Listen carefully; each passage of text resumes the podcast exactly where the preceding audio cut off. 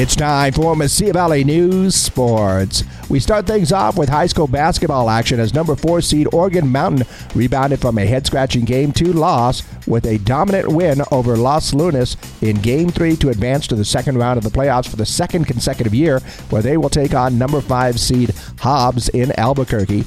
Number 11 Centennial dropped two games to number 6 Cleveland in uh, 11 to 10 in 8 innings and 11 to 1 in 5 innings, respectively to be eliminated from the postseason.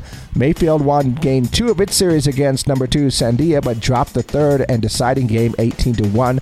Number 12 Las Cruces lost to number 5 Hobbs 13 to 3 to end its season as well.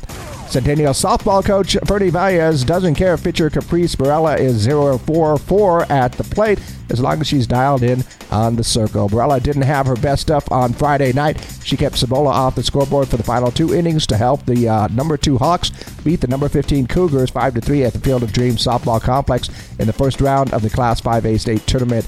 The Hawks will play number 7 Hobbs on Thursday, 11 a.m. at Cleveland High in the double elimination format. The Mavericks and the 76ers are tying up their respective series in the NBA playoffs. Dallas topped the Suns 111 to 101 at home in game 4 on Sunday to tie things up 2 games apiece. The 76ers got 31 points from James Harden at Philadelphia topped the Heat 116 to 108 in game 4 at home to tie things up at 2-2. Tonight, the Bucks host the Celtics for Game 4, up 2-1, while the Warriors will face the Grizzlies, also up 2-1 in Game 4. And Rich Strike is the winner of the 148th Kentucky Derby. Rich Strike had odds of 80 to 1 in heading into the race at Churchill Downs in Louisville, Kentucky. NBC News reports he is the second biggest long shot ever to win the Kentucky Derby on Friday.